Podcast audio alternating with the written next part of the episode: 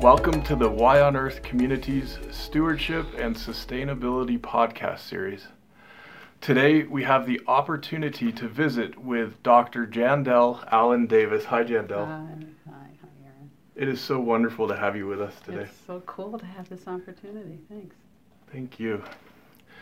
So, Dr. Jandel Allen Davis is the president and CEO of Craig Hospital in Denver, Colorado, a world renowned rehabilitation hospital that exclusively specializes in the neurorehabilitation and research of patients with spinal cord and traumatic brain injuries. Dr. Allen Davis was the Vice President of Government External Relations and Research for Kaiser Permanente, Colorado, from 2009 to 2018.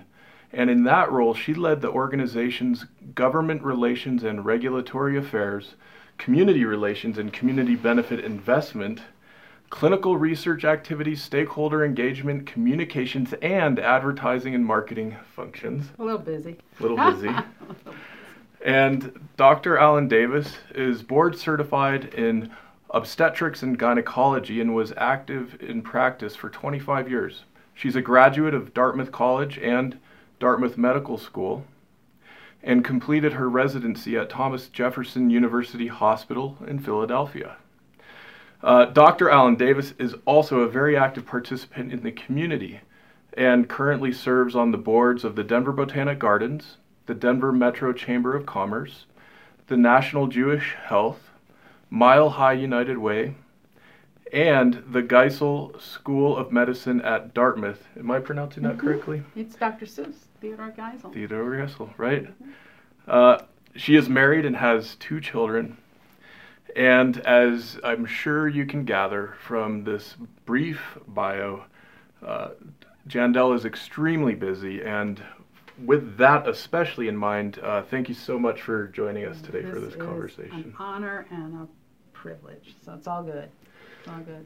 Well, I'm so excited to dive in. We've been chatting a bit about the connections between the work that you're doing clinically with the patients and your role in the leadership position of this organization. And I think there mm-hmm. are insights we will be gleaning that apply potentially to all of our lives and, and roles in the world. And I guess diving in, will you just tell us a bit about your role and, and what you're doing here? So, well, thanks, Aaron. I've been at Craig now. Tomorrow will be five months. Mm. So this is new work, and you know, if it proves anything, uh, it's that you just never know what doors are going to open. Because Mm-hmm. even, you know, sort of hear what I've done in my life. In 25 years, I actually practiced. I took care of women and and uh, and families in terms of obstetrics and gynecology. To think that a door would open where you'd find yourself at some point, A, a CEO and president, B, of a Mhm. reha- rehab hospital, Mm. D or C as a as a uh, an OBGYN. It's like it doesn't make sense, and yet when I look through the rearview mirror, there is such um, logic to how I find myself here, Mhm.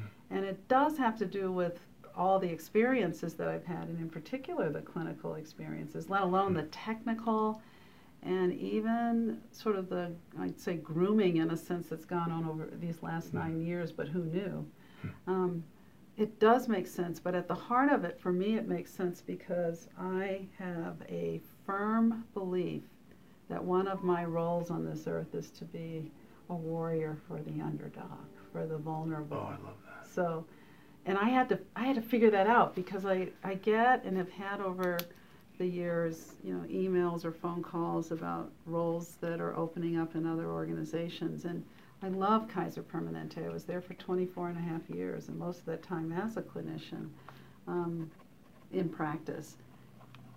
So why this one appealed to me when I was called, and by the way, the first time I was called, I gave the guy, the recruiter names and hung up and then was Mm. yelled at and encouraged by a friend that he wanted to talk to me. You go, me? So, and so then as I really got to understand a little bit more about this gem, which interestingly I knew was here, Hmm. I knew they did rehab. I never thought about it any beyond that. I wasn't in that part of patient care, so I had no idea what they even rehabbed, as it Hmm. were. But the more I uh, learned, I said, yeah, let's have a conversation. And then when I knew that I needed to do this interview, I said, you got to be able to tell people why you want this. Slow down long enough. Why is this so attractive to you? Because mm-hmm. it wasn't about money. It certainly wasn't about title or position.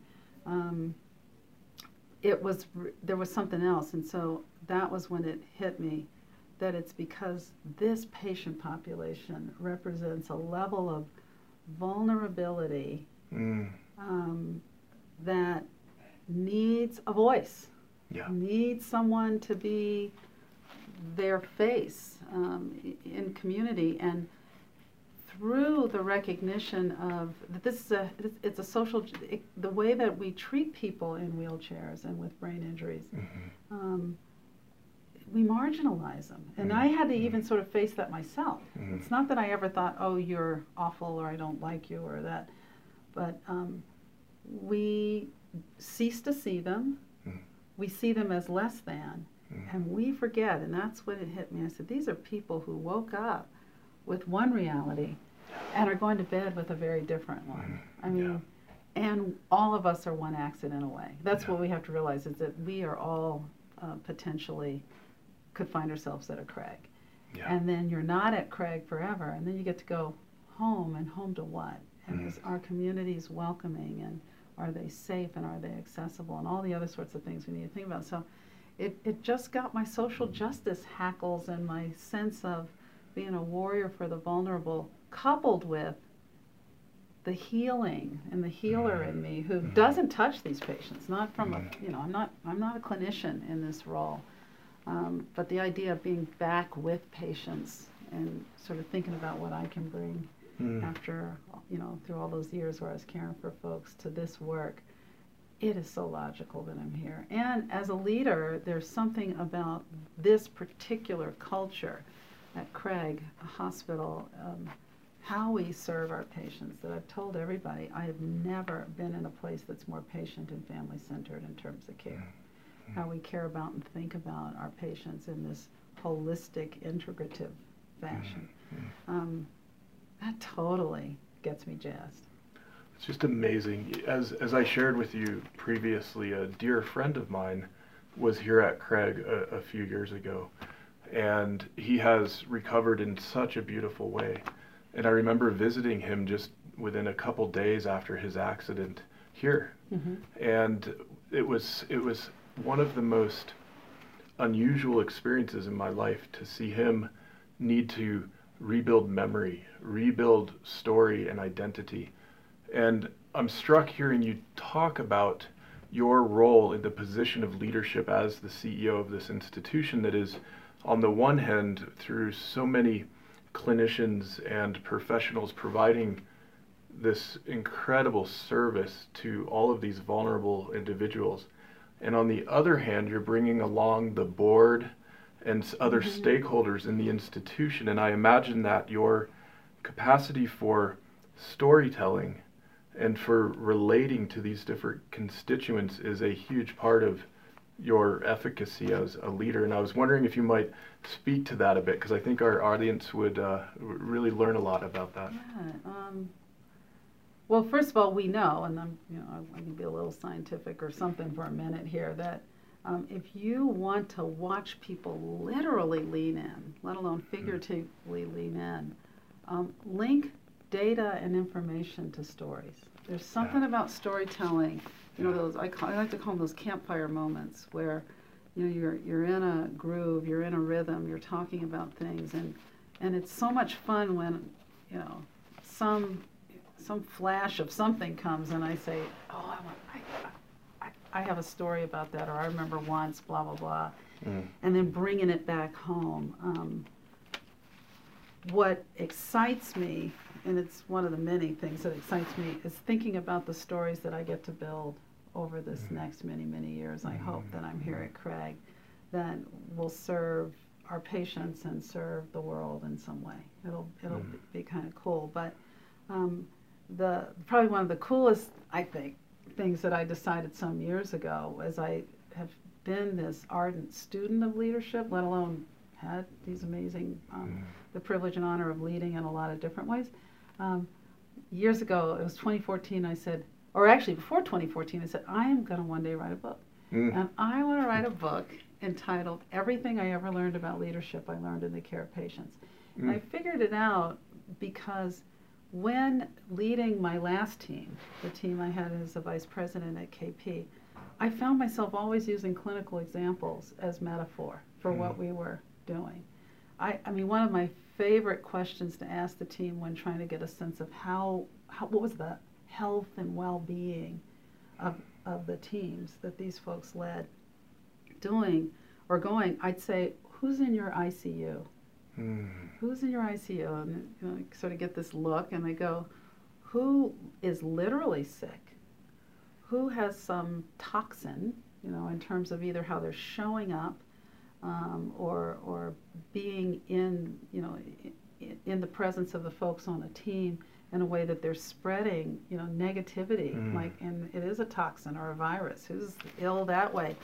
Who um, is struggling with something that we need to, just like in an ICU, shepherd the resources to figure out what to do to help them either out, help them out, or mm-hmm. help them out. And that's the reality in all institutions too. That you know we help them out or help them out. Mm-hmm. And so that was one. And so you know there were loads of those sorts of ways that I thought about things. In fact, one I told myself. Tell you another great one is uh, I would when I first started that job nine and a half years ago. That was 2009, and you may remember in, in 2010, the Affordable Care Act passed, mm-hmm. and um, and even early in nine. But I had this I had this crazy um, you talk about a learning curve. It's like yep. a baptism by fire for oh government, the government relations part of things. Wow.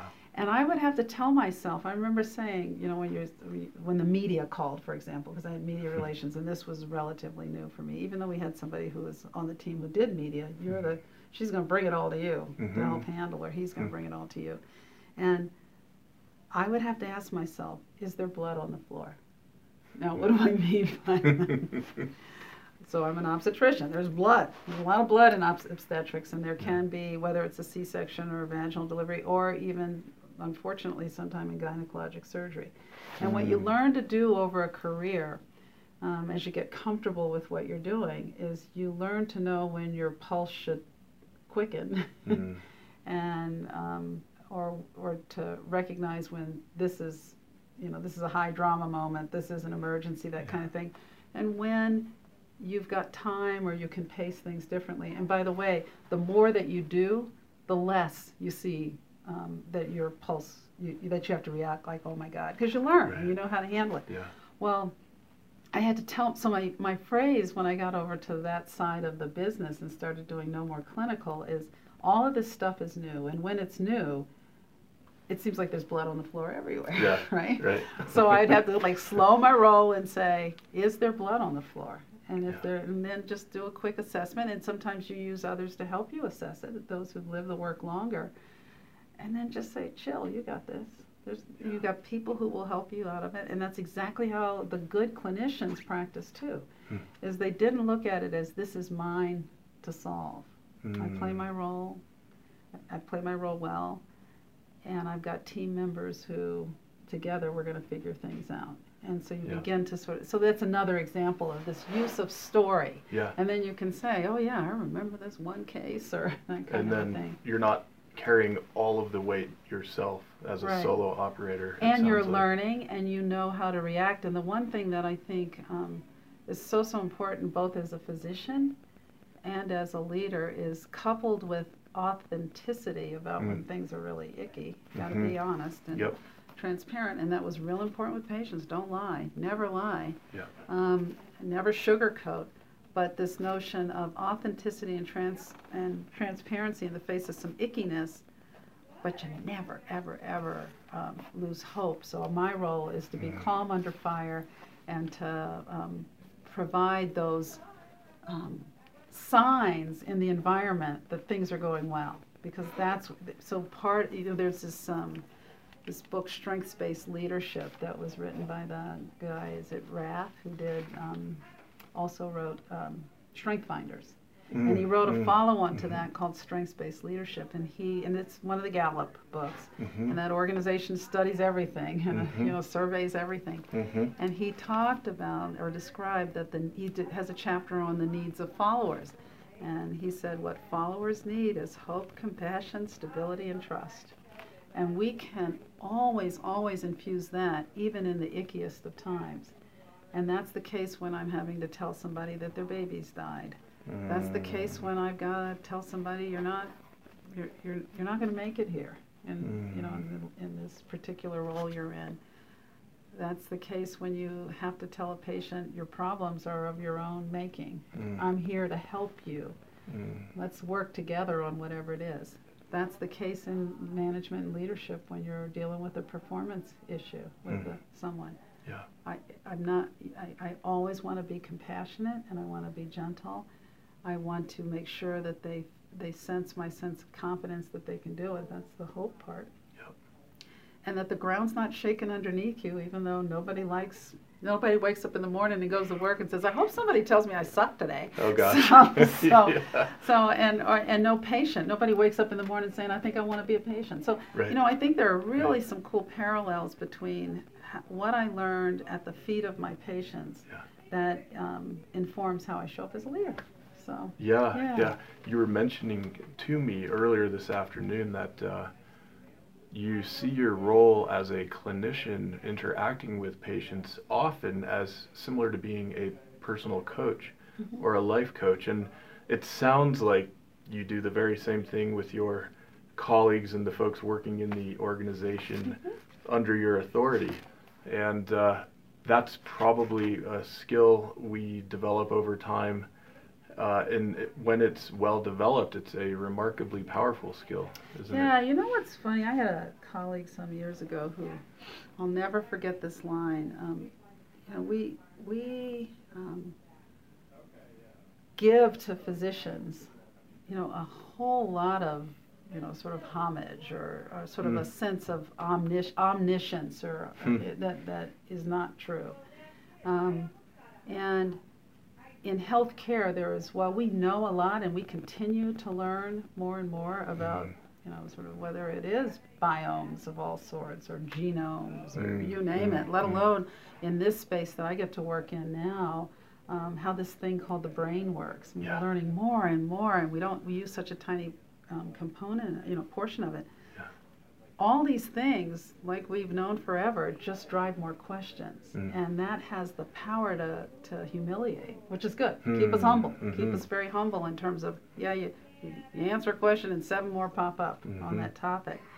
Um, and so, one of the really cool things about what I get to do here um, as a doc, and it was the same there, is this notion of you know what you know, but you don't know what you don't know. And mm. I don't know anything. Mm. I'm learning. I'm being a little silly, but I'm learning um, how the you know the science of brain and spinal cord injury, in part because I'm curious and interested. Mm-hmm. But what I get to do when I walk the halls, our patients stay here for you know months, yeah. weeks for sure, and months in some cases. So I get to see them along their journey. Mm some from the moment they arrive, if I'm asked to make sure I check in on somebody. Yeah. Um, but others, I've just gotten more and more comfortable at just walking up to folks in the hall and saying hello because they're going to be here. We're going we're gonna bond. Yeah, so I get living friends. I get. Yeah, I get friends around here, I call them. And I get to see their progress because I don't see them every day. Yeah. And I yeah. think one of the coolest mm. contributions I can make, I like to think, to their recovery or that notion of hope, compassion, stability, and trust mm-hmm. is when I see them, I do see them. I get to see the miracles. I get to see the mm. miracles. I get to mm-hmm. watch the recovery, but I'm not, you know, the one who's seeing it incrementally day after day. Yeah. And to be able to say, "Oh my God, look what you can do." Wow. Um, Beautiful. This is this is amazing because they can't see it. You know, right. it just you, you know you, you so can't see it. Yeah. Um, and uh, uh, and when I was in clinical practice, telling a patient, you know, who I might have been rounding on the hospital every day, you're doing better, you're doing better. It's n- it's not the same as a week goes mm-hmm. by, or when I see him back in the office at six weeks for a check, it's like, wow, mm. look how much better you're doing. So mm. I get to do that here. Um, the same goes for how I think we need to think about coaching and growing our teams is when we ah, see when we see changes in terms of how they're really leaning into trying to get better at what they do. Point it out and tell them the stories and give them the examples of i saw you doing xyz that was awesome. Mm. um, that kind of thing. So again it's that i think one of our our most important roles as a leader I, I, like to say is these need to be three times as big as this, even though right now it's not in this particular. Well, this is a, it's a podcast. okay, okay. yeah, it'd be a mess if I was quiet. It kind of wouldn't work. it wouldn't work. It wouldn't work. But um, uh, but so it's to it's to use all those other senses, which we also do in medicine, by the way. Use all those other senses to to to help read the environment. Mm. And so it's kind of a cool thing to get to walk around these halls and watch patients get better and know that through that lens of hope, compassion, stability, and trust, how are you helping them to see what they can't see? And the same goes to the folks that you get to work alongside. It's beautiful. I, what I'm hearing is sometimes this perspective that you can bring in your position that is uh, less frequent than some of the other interactions and, and interactors brings a special potency to it. And it makes me think of that phrase, less is more. Mm-hmm. And occasionally, when I'm working with executive teams and folks that I'm helping in the realm of leadership and sustainability, I will tell them, you don't want me with you every day of the week. I will actually be less effective mm-hmm. for you that way. Yeah. And not that that's necessarily true for each and every one of us in each and every positions we can play in the world, but it does seem in certain positions that occasional touch point becomes almost homeopathic in nature. It becomes such a strong opportunity for reflection, for change, for feedback, and so forth. And what I'm hearing is you do this routinely in your in your work. You know, I that's why I'm about to say something that sounds anything but humble. I think it's how I it's just who I am. Mm. And I know you didn't ask, well, how I do it routinely in work, but it's as natural as breathing if you just let it be. You know, yeah. if you don't feel like you as a leader need to walk around buttoned up or you have some sort of sense of the archetype some archetype of what a mm-hmm. leader is. That's yeah. anything other than just you know a leader is someone who they're first of all they are servants. Yeah. We sit at the feet of the people. We don't lead people we serve those people. And, mm. and some of that serving a, a, big dose of that is coaching and mentoring and guidance. And then there's inspiration and vision setting and all the other things we have to think about. Um, but your your comment, um, gosh, it just made me think of something. It'll come back, but um, uh, yeah, we don't see them. We don't see. Them. It'll come back. I totally lost it. That's okay. We'll, well let me. Uh, that's actually a really funny segue for me to ask you another question. I'm okay. just burning to ask. So you're working here in a setting where folks are dealing with uh, injuries and issues related to the brain and to neurology. Mm-hmm. I've heard it said, and I don't know if this is still considered true, but I've heard it said that we understand more about outer space than we do about the brain and our own neurological systems. Mm-hmm. What what's going on with our neurology? What what is all this that allows us to interact the way we do, communicate, learn, etc.? Oh, he thinks I have the answer to that. I'm going to write the text. I wrote the, it's a textbook. It's right sitting right over there. I'll just make sure I share it with people. Who knows? I, I think, I, when I think about that part of sort of life, mm. what, I have this, like my husband says, I have a memory like an elephant. Mm. And I can remember things from childhood. I remember songs. I remember poems. I mean, things from tiny, tiny. I can mm. remember smells and being places and sort of a sense of even lighting of things as a little kid and even as I got older. And I find myself sometimes thinking if a you know a song comes on the radio and I just go la la la la la and I go, gosh, where is that stored? How is that stored? Let alone, well, I mean, I think we get the why, or we've made up a why as humans. The why is hmm. because there's this iterative sort of forward nature and everything that we've learned prepares us for whatever is next. Mm. So maybe it makes sense or has some applicability. A lot of it doesn't. But I don't. I don't. I say, is it ones and zeros? I mean, that's what a mm. computer would say. It's ones yeah. and zeros. Um, I, I don't know, but there is something magical about the brain. And the part of it that actually interests me more than the um, the uh, cerebral cortex is the the um, the mid part of the brain, the, the more Hmm. primitive parts of the brain. Hmm. Um, you know, the hippocampus and some of those places where um, we store our unconscious and our subconscious sort of sense of things. The part that gets us to work every morning Hmm. Without killing anybody while we're talking on the phone. We shouldn't Right. be. And drinking coffee. or and or or you you know how it is when you find yourself at work and say I have no idea how I got here. Yep. And so there is this this other I think we need to to pay way more attention to that, not only understanding neurologically what it is, but um, tapping into that to understand our motivations and what we're Mhm. what we're you know that notion of real um, self knowledge.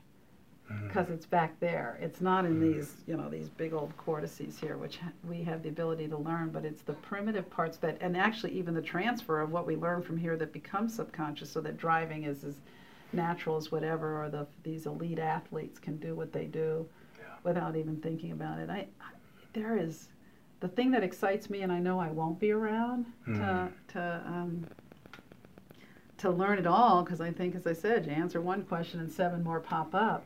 Um, it is going to be exciting what we learn about the brain. I've heard stories, um, and one, uh, and I can't remember who in the hospital told it to me, but a patient who, after a severe brain injury, could suddenly do amazing art, and they didn't do art before. Yeah. Yeah. So, I've you know, we about that. recruit and we use um, th- the accommodating way that the brain sort of picks up where the other part or comes in when another part goes out is pretty remarkable. The, to hear our music um, or our, our speech therapists, and we have music therapy here where we're using music to help Hmm. people uh, learn how to count, right? Like they- Mhm. or to or um, to pace themselves when they're walking, or to speak again, because it, that whole notion of music comes from, I guess, a different part of the brain than necessarily, you know, the way that we express or even uh, hear information around the um, the parts of the brain, Wernicke's and Broca's area. I remember that from Mm. school. Mhm. And uh, expressive and um, receptive aphasias, where you, if you hurt that part of your brain, you either don't understand what people are saying or you can't express it in a way that you can hear it. So, I mean, it's just one complicated organ, and I find myself thinking, then how does, and complex, how does it recover? This is all the cool stuff that, um, you know, we're going to figure stuff out. And, and, and the pace at which we're figuring stuff out in science, just in general, is Remarkable right now. huh? it's accelerating so much. Yeah. We may actually figure out a whole lot before I leave this earth. Right. it's kind of cool. I hope so. I do. You know, there's there's a thread here. We're talking about an incredibly complex and adaptable organ, uh, if we can call it that. We're also this is our stewardship and sustainability podcast series where we explore linkages between health and well-being at the the individual, the family, the community scale, and how that links up to global scale issues of sustainability, regeneration, stewardship, etc.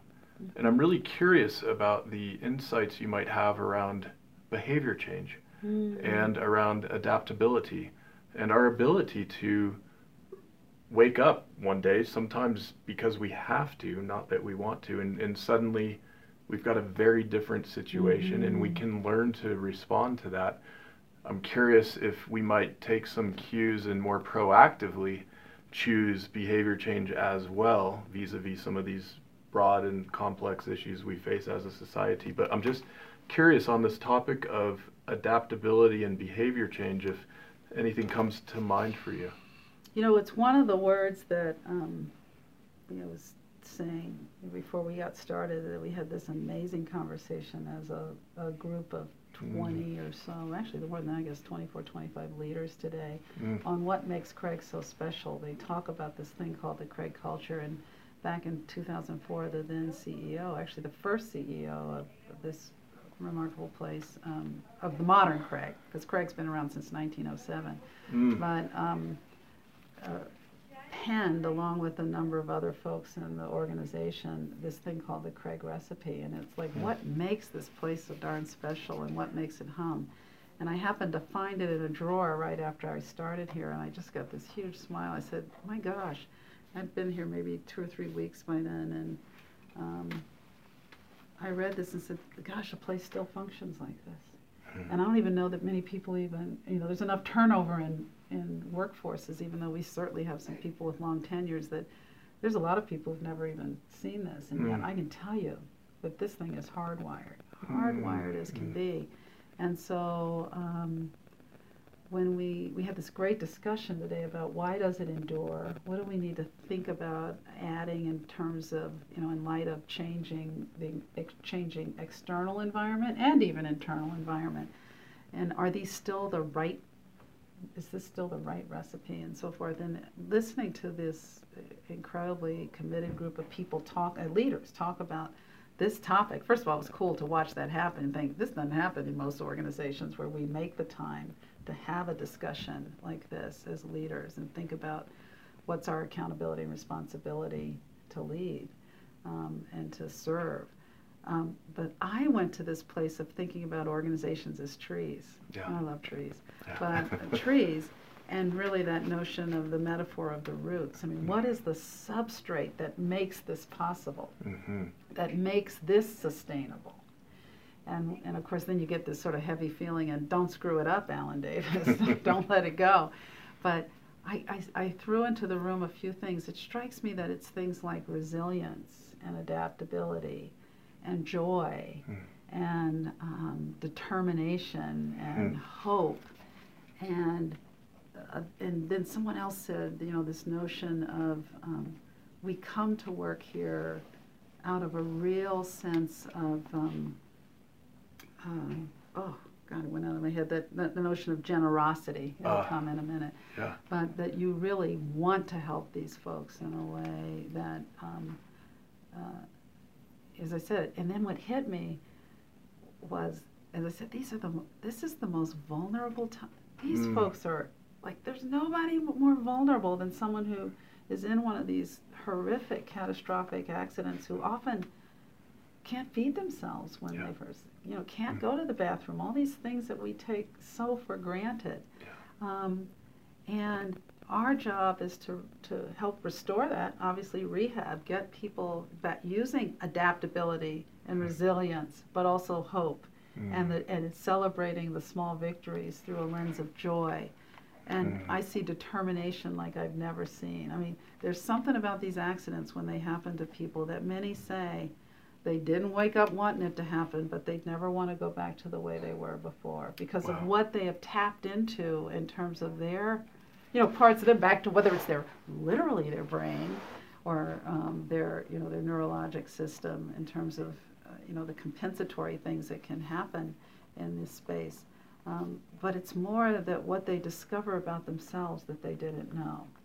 Or Hmm. because this is a place that has um, lots of, uh, has access to and provides sort of this holistic team-based approach to care, there are things that insurance doesn't pay for, but that we have these amazing donors who allow for, like Mm. therapeutic Mm. recreation, where people, but they have, they have these outings, and one of the weekend's outings two ago was to go do archery.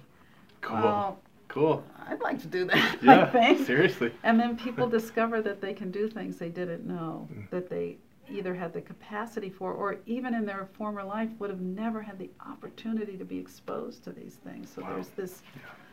There's this, um, you know, it. I told them at the end of my kind of thinking out loud thing. I said, we live in a place with, um, you know, sort of this, this sort of sense of um, the- the contradiction in terms of uh, what you think you should feel and see and hear here and what we actually do. It's there. It, it, it's it just blows me away that we do it and and because we do it, I think it changes us. And I am Mhm. convinced. This sounds corny as can be, but it's not true. I think we are better because we get to serve these Yeah. patients and these families the way that Yeah. we get to um, do so. And do we, in turn, then take that out to the world? And what's that look like in terms of our own relationships with others who we get to hang with, our families, our friends? We are changed by this just as much as our patients are. It's Yeah, it's it so beautiful. It's palpable walking You can in feel it, here. can't you? Yeah, and you would expect a facility like this to perhaps uh, have a, a, a, vibe of Debbie Downer or something like that, right? But it's not at all. Wow. So folks are so friendly, even down in the lobby. I was struck. It was like encountering a handful of new friends. You know, it's um, I, I've told back to now a clinical reality that um, translates beautifully into leadership. Um, and these folks just reinforce this belief for me that I've had for a long time. And I used to say it to, and I do still say it to, to leaders and, and folks is that our people want to see and be seen by us. Yeah. They want to be seen by and be seen by us. And you end up in a chair, or you end up not being able to quite get the words out right, or you end up severely disabled. And what people want more than anything else, and this is what the nuns taught me in Catholic school, is that mm. all life has dignity, all work has dignity, and you want to still be treated in that same um, mm-hmm. way. You want to be received in that same way. You don't want to be seen as lesser. So I was real uncomfortable at first when I came over, just walking up to people in, in chairs and or our patients and saying hi. In part because I felt like I was um, um, uh, invading their privacy. Mm. And they want nothing more than to say hi. First of all, everybody wants to talk about how great it is here. I get that. But they mm-hmm. want to know that you see, and then I'll say I'm the president and CEO or I'm the president of the hospital. They go, oh, I get to talk to the president. It's not a big deal. You know, I put them on the same way you do. Or, you know, all the same level. All, we're, you know, this is, so, so, um, yeah, it's, uh, people want to see and be seen by us. Mm-hmm. And the sense and our ability to open up our hearts and sort of really be as vulnerable as our patients are, mm-hmm. you know, to experience that and to live that, occupy that space in the same way that they do, obviously without the physical um, barriers, but more just if you think about when that happens, what's that patient feeling? Fear, hopelessness, shock, um, worry, concern, there are things on that desk over there that can bring out the very same right. emotions in me. Right. And what I'm looking for then is somebody to see me or, yeah, yeah. or, or to, to help me. And yeah, so uh, we get to do that here. And, and I think that's what I think that's what the world is longing for is leaders who will, will, will show up that way. Because then they'll help you. People are willing to go to the wall for you if they if you are willing to ask and to show your humanity and your humanness. Yeah. Beautiful. Well, speaking of cultivating our leadership abilities, capacities, I'll take the opportunity to make a couple quick public mm-hmm. service mm-hmm. announcements. Um, this is the Y on Earth Community's Stewardship and Sustainability podcast series, and we're visiting today with Dr. Jandel Allen Davis at Craig Hospital in Denver, Colorado. And we've got some really exciting things to share with you. In May, May 17th to 19th, uh, the Y on Earth community is hosting a three day leadership summit. And it's called Massively Mobilizing Sustainability Deep Leadership for the 21st Century. And we're bringing together a small group of amazing leaders, authors, uh, community activists to have a rich cross disciplinary discussion and learning together for uh, capacity enhancement for educators, executives, and entrepreneurs. And although it's not totally official yet, it sounds like Jandel may be joining us as well, which is going to be fabulous. Um, I want to also mention that this podcast is made possible in part uh, through the generosity and collaboration with our sponsors, the International Society of Sustainability Professionals, the Association of Waldorf Schools of North America, uh, Waylay Waters, Earth Coast Productions, and Purium. And you can use the code Y on Earth at any of those websites uh, to get discounts on the products and services that are available. And also, finally, for any of you who might be interested in our audiobook or ebook resources at the Y on Earth community uh, market, you can use the code Y on Earth for discounts on those as well, and that's uh, the letter Y on earth.org.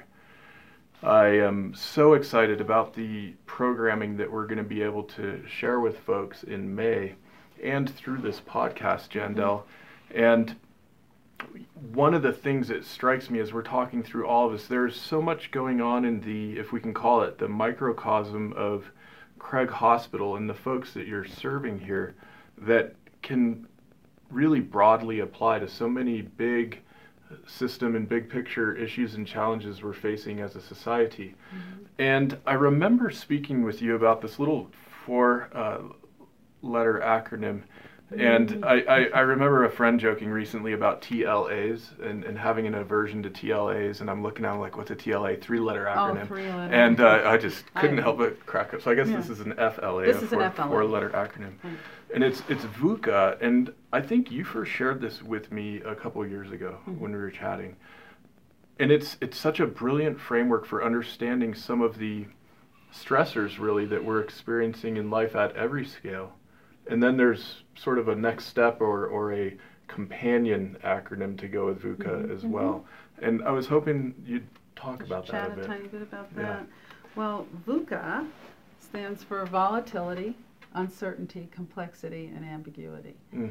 And you know, you'd hmm. hear those words mm. and think, what sort of Naropa-like place came up with VUCA? Right. Well, it turns out it's actually the military. The military there, how's that yeah. for Naropa? um, the, a little different. I hope that doesn't get me in trouble. a little um, different. But uh, and it actually was a, a, phrase that was coined in the military in the post-Cold World, Cold War era. Yeah. Where yeah. I mean, if you think that we started fighting and conflicts started looking different across the, the globe after the Cold War thing, mm-hmm. and and only heightened after 911, where you really don't know where. And I mean, I it, it's why we've seen so many more brain injuries. Not only is the it's not just about the technology or the instruments of destruction. It's that wars are fought and conflicts look different and who's engaged in it. So mm. the late 90s, they finally took this, you know, sort of started writing and really coined this VUCA phrase in the military.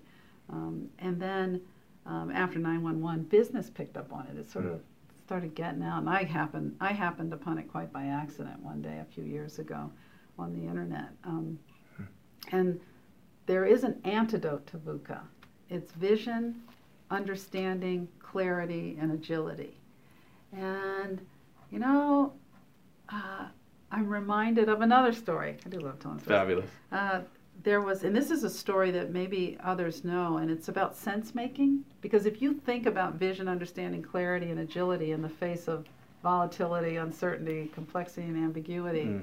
um, what we have the opportunity to do, and I dare say, as crazy as things can feel at any given point, we have the obligation and responsibility to do is to sense make. Hmm. And so the story is, and I'm going to tell it wrong, but i am going to do it anyway. Um, it goes back to World War One and or two. Anyway, back to one of the wars, and uh, one of the leaders sent a group of see, I don't even know all the military things. A platoon, a, a, uh-huh. a band, which is not even close to right, but a group of soldiers out um, on some sort of a mission. Mm. Uh, and this was over in um, the the Swiss Alps, I believe. So they're mm. there and they do their thing, and this snowstorm comes in and they get terribly lost, mm. and they get a, they get really freaked out. They, they don't know they've lost contact with them back at base at the base the um, the leader is feeling terrible about you know feeling horribly guilty about this happening. Well, they do end up um, the the uh, the leader of this group platoon. Mm-hmm. what you call. We call anyway, we'll call yeah. that. We'll call that. Um, finds a map in the bottom of his rucksack, mm. and they use this map and they navigate themselves um, back and out. And they're in the hospital and they look at this map and it wasn't even a map of the Swiss Alps it was a map of the Pyrenees. Wow. and so the the sort of moral of the story is when you're lost in a snowstorm any map will do. When you're lost in the forest any map will do. Hmm. when you're lost in your life any map will do. When you're lost and not quite sure how to do what you know challenge is facing you any map will do. And what that maps i mean you can think of all the ways and what the things what did that give to them since it wasn't a maybe all mountains are the same is what it means but i kind of doubt it i kind of doubt it there's yeah. the up and the down part but beyond that who knows but what um, what what that gave them was a true north for the moment pardon Mhm. the pun, um, some way of saying, okay, it gave them this sense of hope and confidence. Okay, look, we found one. Let's just follow this. Um, VUCA does the VUCA Prime attempts to do the same thing. In that moment where you want to poop your pants, Mm-hmm. Yep. you are that you are that afraid. And and we all know sometimes we can look cool as cucumbers on the surface and be Yeah. scared spitless. It can be a new opportunity like this one where you go, holy cow, I don't know what a CEO and a president does. I think they made a mistake. so, which was my January 1st crazy meltdown. Um, Wow. Yeah. Thank where you, for just sort of that. have this Yeah. moment where you go, they made a mistake. Oh my God, I can't do this job. And well, then what you have to do, and I had to do it with myself even in that case, was just take a pill. What do you know? What do you don't know? I didn't literally take a pill. Actually, I waited till three o'clock, and I knew that somewhere in the world it was five o'clock. I had a glass of wine, Okay. and I Yeah. think clearly. A- ano- another uh, aspect of the microbiome we can be grateful for. Amen. Conversion Microbiome, of- absolutely. of wine, To uh, out- grapes to wine. That's, uh, that's right, those sugars. Um, but uh, what that story tells me is that in those those moments where, and you've got to have the intuition to know when people are at that space, and I think we are societally at that place Yeah. For sure right now. We do have the option to choose, and that's where these cerebral cortices do help because we can choose our reaction to things. And this notion of sense making, providing the map, telling yourself what you know and what you don't know, um, seeking as much clarity as you can about a thing, recognizing that when things actually are uncertain, complex, and ambiguous, you're not going to see a whole lot of clarity, but there's a few things out there that tells you that the, the world is. And just chart a course and, and take that course. It gets back to my is there blood on the floor? Right. Ask yourself, is there really blood on the floor? Um, when there is, you have to figure out what is the response. And I Mhm. think, given some of the crazy that we're all living in right now, this isn't where you answer the question, no, there's no blood on the floor. Mm. There's blood on the floor. Mm. We then have to decide how do we want to engage and react to that bloody floor. Yeah. Is it ranting and raving on a Facebook Mm. post? Is it, you know, burning signs? Is it doing whatever the heck is it? Or is it thinking about in my small ecosystem, my small community, whatever that may be, what are the things that we can say and point to that things are actually, there's far more goodness going on than there is negativity? And where there is negativity, how do you um, effectively use your voice Mhm. um, to combat that? And what's not destructive, what's not helpful? And by the way, secure your own oxygen mask first. I decided Yeah. three days ago I am not listening to news for a while. Just Mhm. can't do it anymore. Yeah. Yeah. There was there was the end of last week, and it was this whole thing that's with this Smollett, this Mhm. artist who, the actor who did what he did, where I Yeah. realized. Oh, and then there was the coach from uh, the New England Patriots. That's when I said I Mhm. can't do this anymore. I said I had this moment where I realized this is like wallowing in, like sort of taking in dirt every day or something. What is Yeah. this doing to us on a cellular level? Yeah. And that's in that moment you have a choice. I said, I'm. Gonna, I mean, it's not like I'm going to become some big ignoramus. It's not like I'm Mm. going to ignore what's going on, but I can choose what and when and how to take this in, Yeah. and I also can choose how to react to it. Yeah. And so I think this notion of VUCA, that was a long way of telling the VUCA story, uh, you know, of, of vision, understanding, clarity, and agility, it requires slowing down. It requires Absolutely. turning some stuff off, as I just said. Right. It requires throwing the agendas away at meetings like we did today and just rapping, having a rap session. How's that just for showing my age? and allowing people to put their voice in the room in a way that's different because you know that it's out of that that there's a sense of I can feel earth. Mhm. The earth is solid. Um, we can see our way through this. And by the way, while the world may be changing around us in healthcare, we've got all the right stuff to know how to weather Mm. the storm. We got the map. And we or we can make the map. Yep. We can make the map. We don't have to wait for somebody, you know, just don't sit by the side of the road and await rescue. Ain't nobody coming. We can do this. We can Yeah. do this. So Yeah. It's so it's it's so interesting. I know we need to wrap up in just a couple minutes, and there's there's one final thread. I just I know I would I would feel remiss if I didn't ask this. When I hear you talking about the observational capacity, is there blood on the floor? When I hear you talking about the sort of self regulating awareness that says it's time to turn off the radio, it's time to turn off the news. When I hear you talking about uh, being in a leadership meeting with 24 of your senior team saying we need to throw the agenda out for a moment and do this other thing, what I'm hearing, what I'm experiencing actually, it's kind of cool to feel, is that there's a de-stressing, there's there's a lowering of maybe even the stress hormones that would mm-hmm. otherwise respond to these things in a different way. And I'm I'm just curious if one of the keys in, in all of this that we're discussing in our own lives and how we're serving others and our roles as leaders and in our responses to some of the big challenges that we're seeing in the world if we each become a bit more perhaps intelligent i don't know if there's a better word about managing that neurobiochemical response system that we've mm-hmm. got that that might be one of the kind of keys oh. or parts of the map or, or something it absolutely is, and and you know, so you can start from that space of talking about we have the opportunity to choose our reactions. Mm. Um, it does start though with having a, a deeper sense of uh, where you are, both physiologically, emotionally, mentally, spiritually, mm. physically, mm. Um, in any given instance. It's sort of like there's a there's another old uh, book that was written. It's actually sort of a true story. It's called The House of God, hmm. and it was written in the late 70s, and it's about an intern going through his internship at the Beth Israel in Boston. Hmm. And he has these rules. There are these House of God rules. And one of the House of God rules is in an emergency, no, in a code where somebody's heart is stopped, during a code, first take your own pulse. Wow. You know, so that's why I mean it's a wow. it's an amazing book. There are those who think it's kind of cynical, but um, that one, in an emergency, take your own pulse. So there's this moment where you need to stop and you do need to sort of assess where you are.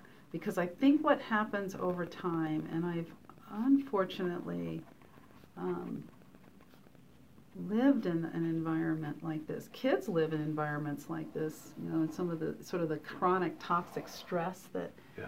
we, you know, that's been so well described in kids that toxic stress exists in our workplaces, it mm. exists in our homes, our families, it can, and it certainly exists in our community. Mm. And I think this really weird thing in terms of how this back to this thing is wired happens. We can pretty quickly get addicted to the the, mm-hmm. the drama um, and I think we've lived that for sure. At least I, I will own it. I have over these two years. I mean, it got to the point where I'd get in the car at night and go, "Let me see what happened today." Mm. And it's as much to sort of it's feeding something that must be on some level pleasurable that we're not even aware of. Yeah. But mostly it is as destructive and toxic as taking a little arsenic every day, mm. or finding yourself addicted to opiates over time. Yeah in terms of the the lull, the pull of wanting to see what the crazy leaders have done mm-hmm. this week or, mm-hmm. or today, because you know there is this point, and sort of so so there's this self awareness part that you got to do. Take your own pulse, and um, recognize the power, the addict, because this is addiction. I mean, it's just a different kind of it. It's not not as um, obvious in addiction, but we are living in a place, we are living in a space where we are addicted to the drama. Yeah. You know, where there's some yeah. voyeurism that's playing mm-hmm. out here mm-hmm. that's not healthy for any of us. Mm-hmm. So I think that um, that's the first part of sort of figuring out is there blood on the floor, is um, being able to just sort of uh, check into how you're feeling and looking at things are because I actually think there's some data that shows that the amount of alcohol intake that has really increased mm-hmm. in our society mm-hmm. over the last couple three years. Mm-hmm. Um, it's, so are you are you finding yourselves responding and reacting to stress in some ways in terms of sort of then after the sort of if there's a cycle, ooh, I want to know what's going on. Oh, listen to all that, ooh, ooh, mm. and then ooh, you yeah. know, in terms of what it literally physically does to you. Mm. I'm talking about the emotional, I mean physically. And then what do you do to self-medicate? You right. know, what's all that self-medication yeah. looks like? Look like. Yeah.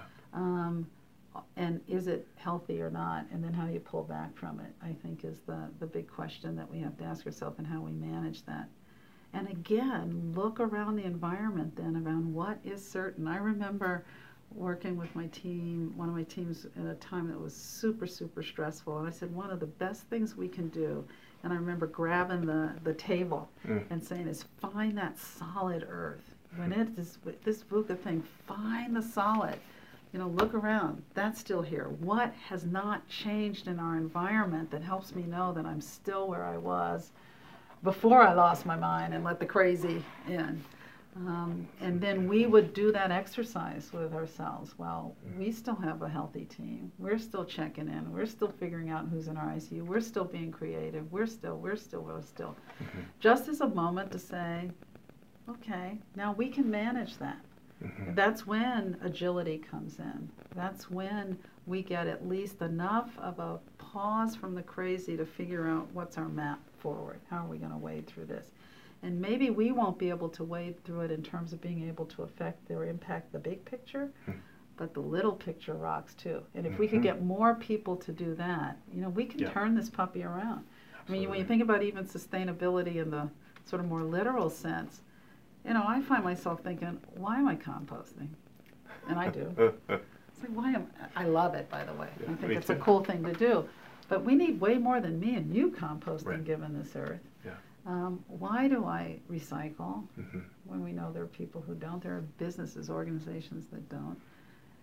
Well, it's because I'm doing, I, am controlling what I can control. Mm-hmm. And through that, and even mentioning to people, yeah, I got three compost bins out back. Yeah. I'm probably not the best composter, but I use the stuff in my gardens. Yeah. But I, I mean, in terms of, I don't go out and turn it the way I'm supposed to and all that stuff, but it works. There are um, lots of critters in there. I'm sure they're, doing they're a fine. fabulous job. It's fine because I'll go out in the spring and go, "Ooh, look at that." Yeah. Um, you know, not, that's a whole another lesson. Don't overcomplicate it. It's not that complicated. a lot of this yeah. stuff we overcomplicate. So um, we have to do our part, um, and then talk about our part to see how do we make the little ripples out by influencing um, the environment in which we're in, as opposed to worrying about the stuff that I, you know, that at a, at a systems level that wouldn't it be nice if I had a mm. magic wand? Mm. Wouldn't it be nice if any of us had a magic wand? If someone has one, for God's sake, somebody wave the damn thing so we can get some crazy out of things, but we don't.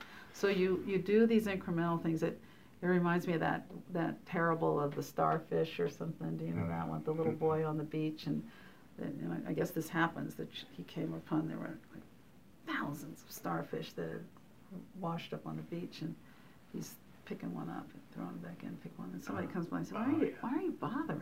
You, can't, you can't save all these. You, you can't make a difference. Look at this. And this kid says, I saved this one. Right.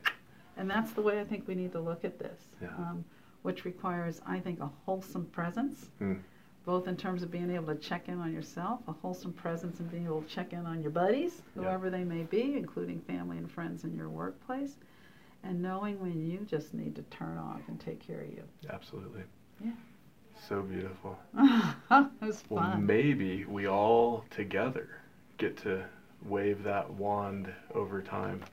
And that's, that's what we part need. of what's happening. That's the yeah. movement that we've we've got and we and and I I am concerned that what we as humans tend to do mm is think that when something's kind of wacky, we need to make big changes. I can tell you another uh, quick clinical. I know we're talking too long, but I was a medical student doing a, a, pediatric ICU rotation at Children's Hospital National Medical Center in D.C. So hmm. came down from New Hampshire and did this this sub internship as a fourth year med student. And that was back in 1983 when they let us do a lot more hmm. as medical students than you'd ever get to do today. Um, and that's a good thing, by the way. Mm-hmm. um, and in some ways, maybe not so good, but it's, it's overall a good thing from a patient safety perspective. So I had this kid in the ICU who was this ex preemie, who was, uh, was he two and a half or three? He was, no, he was not, yeah, he's probably about two. And he weighed 17 pounds. Hmm. He was so what we'd use, failure to thrive or thrive, and it was all because of the pulmonary complications from being premature and we didn't have what we have today to treat it back then. Mm.